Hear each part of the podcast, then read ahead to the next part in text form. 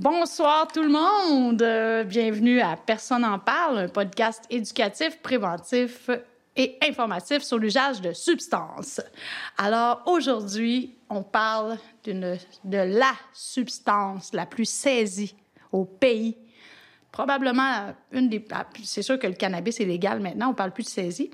Mais si on éliminait le cannabis, la substance qui est plus souvent saisie au Canada, c'est la méthamphétamine. Qu'est-ce que c'est ça, la méthamphétamine? Je sais, je connais ça. Avez-vous vu mes dents?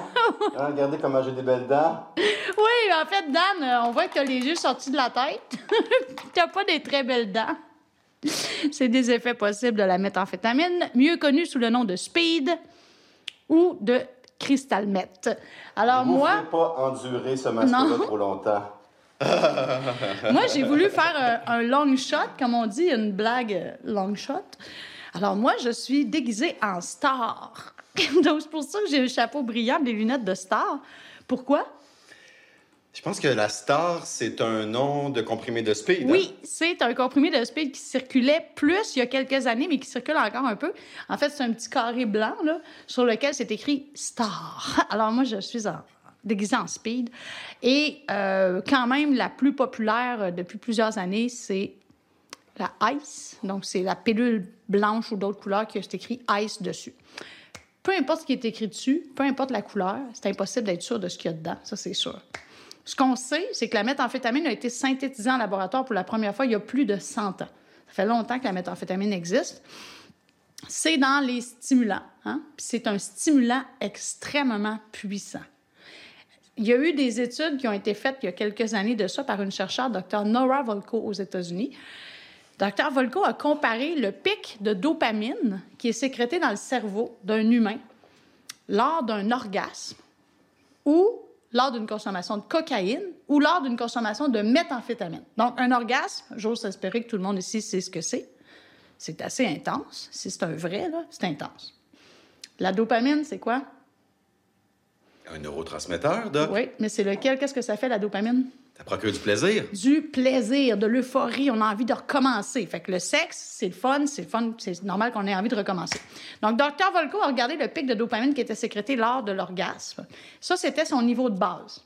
Ensuite, elle a regardé avec de la cocaïne intraveineuse. Combien de fois plus haut c'est monté qu'un orgasme?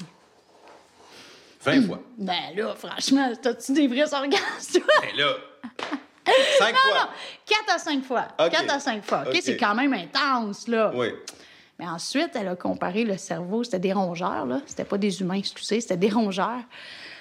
Elle a comparé le pic de dopamine qui, était, qui est produit lors de l'injection de méthamphétamine et ça l'a monté 16 fois plus haut oh. qu'un orgasme. Donc, le plaisir qui peut être ressenti sous l'effet de cette substance-là, l'euphorie, peut être très intense, plus intense que la cocaïne. on comprend pourquoi ça peut être une drogue d'abus, une drogue dont on peut avoir envie de recommencer. Oui, mais comme la cocaïne, contrairement aux, aux opioïdes, ça ne provoque pas de dépendance physique. C'est une dépendance purement psychologique. Donc, il n'y a pas de symptômes de sevrage physique. C'est sûr que quelqu'un qui est en sevrage de cristal ne se sentira pas bien physiquement, mais il n'est pas supposé y avoir de, de vomissements, de diarrhée, de tremblements etc. Mais psychologiquement, c'est extrêmement intense. Ça se présente comment? Donc, tu l'as dit, ça se présente sous forme de comprimé. Quand c'est du speed, quand c'est du speed. Moi, il y a une autre façon de consommer les speeds qui est très populaire. Fumer. Non. Euh, des speeds. Des speeds. Ben, Sniffer. Oui, il y a beaucoup de gens qui sniffent. Hein? J'ai même déjà vu des gens qui mettent de la poudre de méthamphétamine dans des bombeurs de kétamine pour sniffer. Pour prendre des plus petites quantités à la fois. Oui, ben pour, pour sniffer, euh, pour, pour pas prendre un comprimé au complet ou un demi-comprimé au complet. Par exemple. Mais il y en a qui vont sniffer un comprimé au complet aussi. Bref, souvent, le speed est pris par la bouche. Donc... Euh, Ça prend combien de temps à agir, à peu près? Comme n'importe quelle substance que vous prenez par la bouche, 45 à 1h30. 45 minutes à 1h30 à peu près. Donc, si vous prenez un speed, puis 20 minutes plus tard, vous ne sentez rien, allez pas en reprendre un autre tout de suite, attendez. OK, ça c'est sûr. Le mieux, c'est de ne pas en prendre du tout. Euh, puis l'autre, euh, je dirais, fléau qu'on voit depuis une quinzaine d'années, c'est le cristal meth. Aussi appelé T pour Tina. Donc, on appelle ça du Tina ou du T. Puis, euh, dans le fond, c'est de la méthamphétamine. Ouais, c'est de la méthamphétamine sous forme de cristaux. souvent blanc ou mauve, ou habituellement blanc ou jaunâtre, ça dépend de la pureté. Et ça va être fumé ou injecté. Quand on injecte du cristal meth, le terme populaire, c'est du slamming. Donc, slammer du cristal, ça veut dire souvent se faire injecter du cristal par quelqu'un d'autre ou se l'injecter soi-même. Mais bref, le cristal meth, en fait, je pense que tu avais un accessoire pour démontrer euh, qu'est-ce que le cristal meth pouvait faire. Ah, oh, ben oui, mais là, ça, c'était pour montrer, hein. Moi, j'ai déjà chaud d'avance. Fait que si je prenais du cristal meth, j'aurais encore plus chaud. Oui. Hein? Fait que qu'est-ce qu'on fait? Qu'on fasse des fans de nous-mêmes. Ben oui, Les amateurs de Ding Dong vont comprendre. Hein? le speed et le cristal, ça donne chaud. bon, oui, ça peut donner des sueurs. Mais c'était pas de cet accessoire. C'était pas de cet accessoire-là que je parlais. Je parlais des cornes. Ah oui, Parce que le cristal meth peut vous transformer en véritable bête de sexe. Ah, c'est ça. Le cristal meth est beaucoup associé à des compulsions sexuelles, euh, puis ça gèle pas juste le cerveau, ça peut geler le corps aussi. Donc, rendre des pratiques sexuelles théoriquement douloureuses, les relations anales, le fist fucking, des choses comme ça, sans douleur. Donc, Donc ça augmente les risques. Ben, imagine pas que tu as la dopamine 16 fois collée dans le plafond 16 fois plus haute qu'un orgasme, puis en plus, tu pas mal. Fait que, oui, on a associé le cristal meth même, oui, à la transmission du VIH, mais aussi à la transmission de l'hépatite C. Alors que l'hépatite C, là, avant, là, on disait que ça ne se transmettait pas sexuellement. Hmm. Puis on s'est rendu compte avec le chemsex que l'hépatite C peut se transmettre Parce que ça se transmet par le sang, l'hépatite C. Puis dans le sexe, il n'y a normalement pas ben, le de sang d'impliqué. Ben, une relation vaginale entre homme-femme sans, sans, violence, tout ça, normalement, il n'y a pas de lésions qui vont être produites. Alors que si vous êtes complètement intoxiqué, par exemple, sur la kétamine et le cristal meth, vous avez des relations anales intenses, ça peut saigner. Euh, même vaginal, si c'est vaginal, ça oui. peut saigner aussi. Oui, mais pourquoi je dis anal, c'est parce qu'on associe beaucoup le cristal meth à la, à la communauté gay. Hmm. Donc, malheureusement, oui, c'est vrai que dans la communauté gay, il y a un plus grand nombre de, de personnes représentées comme étant dépendantes au cristal meth. Puis, dans ma pratique, moi, j'en ai vu des patients dépendants au cristal, puis honnêtement, c'est triste à dire, mais j'en ai pas vu beaucoup s'en sortir. Ouais, c'est vraiment. Il y en a qui s'en sortent, oui, il y en a qui s'en sortent heureusement, mais j'en ai vu en mourir. Parce que c'est. Mais pourquoi c'est aussi addictif sous cette forme-là, sous, sous, la forme de cristal meth? Pourquoi c'est plus difficile d'arrêter le cristal meth que d'arrêter le speed en comprimé? Mais parce que le buzz vient beaucoup, beaucoup, beaucoup plus vite. Hein. On en a parlé dans d'autres podcasts. Inhaler une substance, là, en deux, trois secondes, ben, quelques secondes, votre cerveau réagit. Si vous vous injectez, c'est quelques secondes aussi. Donc, le buzz arrive plus fort et plus intense. Donc, l'envie de recommencer va. Ça dépend de la voie d'absorption, ça dépend avec quelle autre substance c'est mélangé, ça dépend du contexte d'utilisation. Hein, Il y a des gens qui vont consommer ça seuls, qui vont compulser sur le web avec comme le crack un peu, là, qui vont se masturber là, pendant des heures et des heures et des heures et des heures, sans se rendre compte qu'ils se blessent même parce qu'ils ne sentent pas la douleur. Puis, ça peut provoquer aussi de l'anorgasmie, donc une difficulté à éjaculer ou, ou même des troubles érectiles. Fait qu'il y a beaucoup de gens qui vont consommer ça en prenant aussi du Viagra, du Viagra, ou du Cialis, pour réussir à rendre l'acte sexuel possible. Et on parle là des fois de marathon de sexe. Là. Même le speed pris par la bouche. Euh, ensuite, c'est difficile d'avoir du sexe sans ça.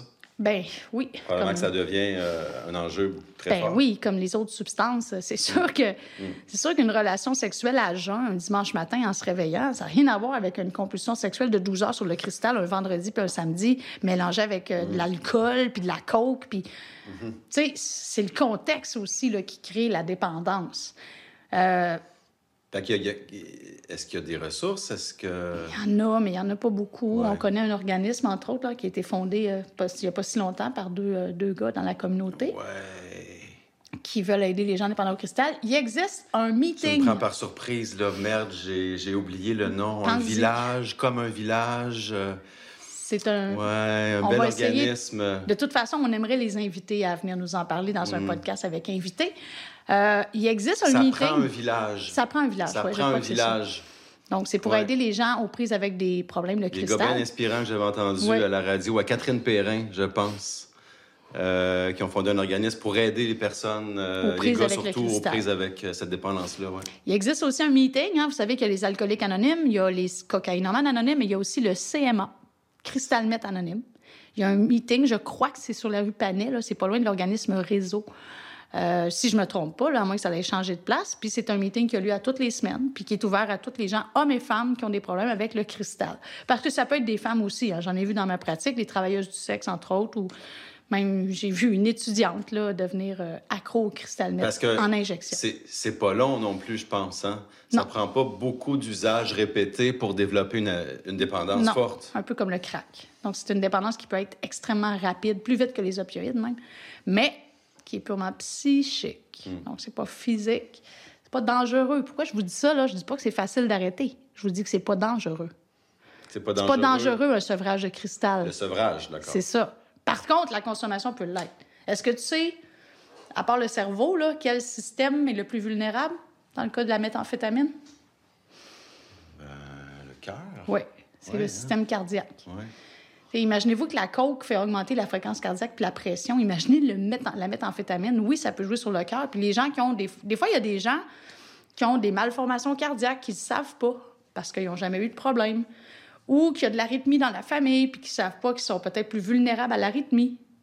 Puis là, c'est en consommant une substance comme ça que, bang, l'arythmie va se déclencher ou la maladie cardiaque va se déclencher. Ça peut arriver. Des arrêts cardiaques, infarctus, ACV, AVC, Pour tous les appelle, stimulants, c'est j'imagine Pour que tous les un stimulants. Oui, ben, Ouais. peut-être pas caféine.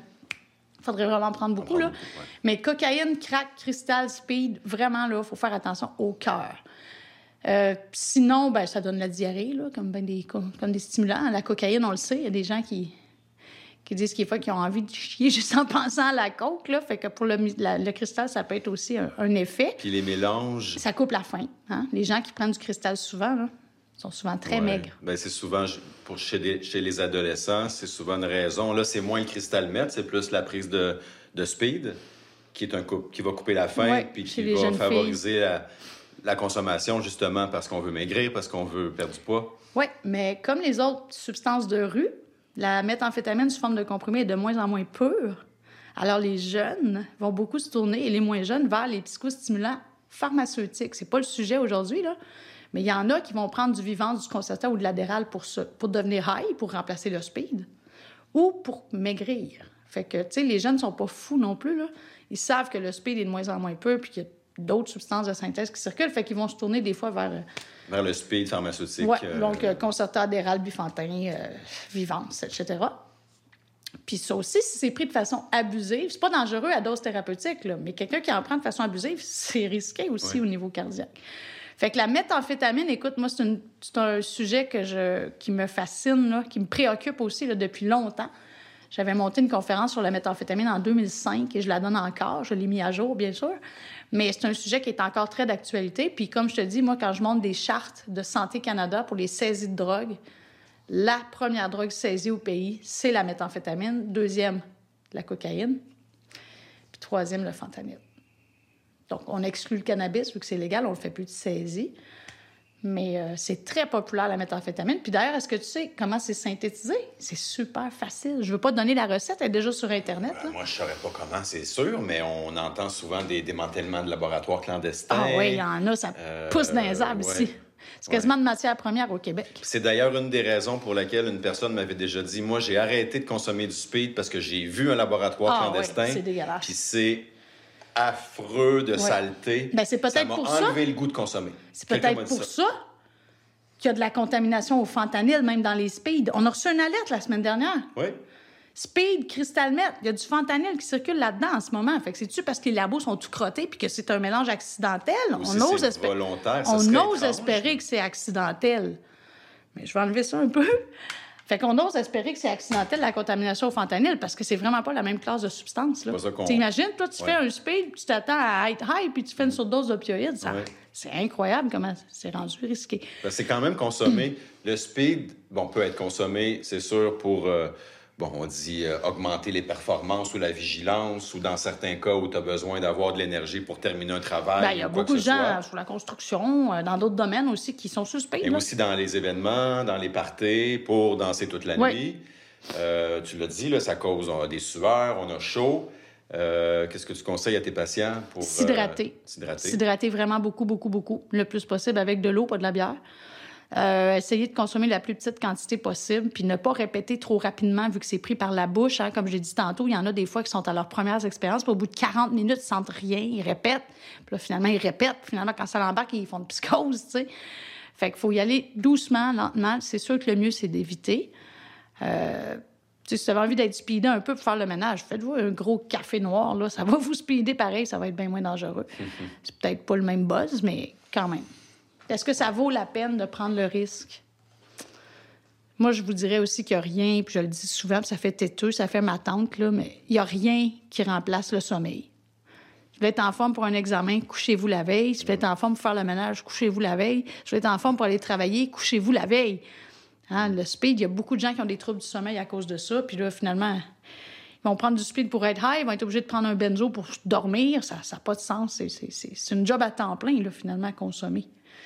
Fait que c'est ça que je dirais aux gens. de Faire attention. L'analyse de substances peut s'appliquer. Hein? La colorimétrie, on le faisait à notre kiosque. Là, on était capable d'identifier si c'était de la meth ou d'autres choses. S'il y avait de la meth, en tout cas.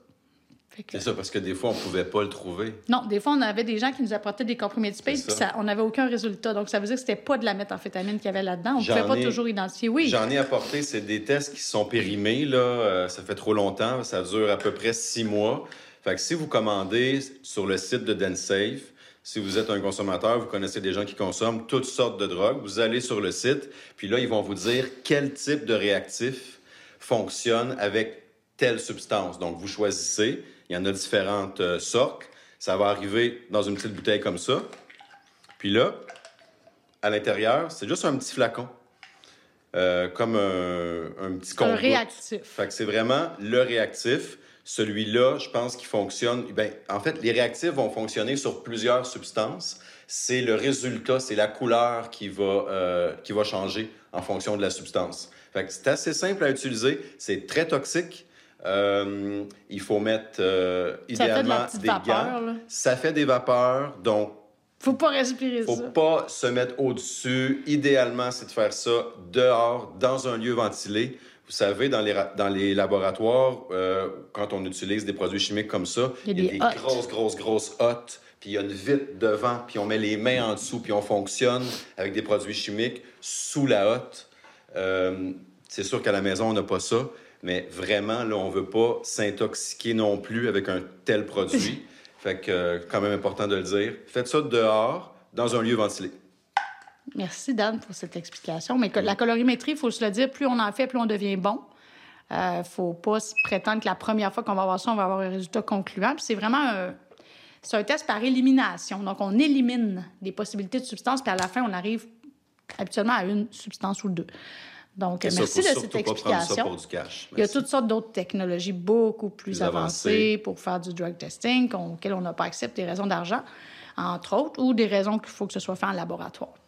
Donc, Mais merci beaucoup, Dan, ben de cette explication ben, sur l'analyse de. Je substances. pense que c'est important d'en parler. Puis euh, pour le speed, qu'est-ce qu'on dirait dans le fond? C'est pris avec modération occasionnellement, ça peut peut-être être très agréable, très drôle, mais faites attention si ça devient que ça fait partie de votre routine puis que vous en avez besoin pour fonctionner, là, posez-vous la question. Et dites-vous que le sevrage n'est pas dangereux. C'est difficile mentalement, beaucoup d'obsession, beaucoup de craving, mais ça se fait. C'est pas dangereux. C'est ça que j'avais à dire. On y reviendra peut-être. Oui. On aimerait, en fait, euh, on peut bien le dire, on aimerait peut-être euh, trouver une personne qui s'est sortie d'une dépendance au cristal meth pour euh, qui accepterait de venir nous faire un témoignage à visage découvert. Ce sera dans la prochaine saison du podcast, mais on aimerait vraiment trouver une personne qui aurait le, le courage et la fierté de venir nous parler de son parcours avec le cristal meth. Parce qu'il y en a qui réussissent à s'en sortir. Oui. Alors, à la semaine prochaine! Ben oui, à la semaine prochaine.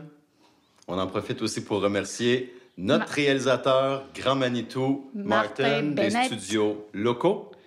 et François Richardot, qui est aussi notre monteur et qui s'occupe de la mise en onde. Merci les boys. Merci. Merci à vous autres de nous suivre encore. Si vous avez des commentaires, n'hésitez pas. On est toujours euh, très heureux de vous entendre. Écrivez-nous sur YouTube ou euh, faites-nous vos commentaires constructifs. On est très ouverts. On ne prétend pas qu'on a la vérité absolue. On Non. ne sait pas tout et on n'a pas le temps de tout dire non plus. Mais si vous avez des commentaires suggestifs, soyez bien à l'aise. Merci. À la semaine prochaine. À la semaine prochaine, tout le monde. Bye bye.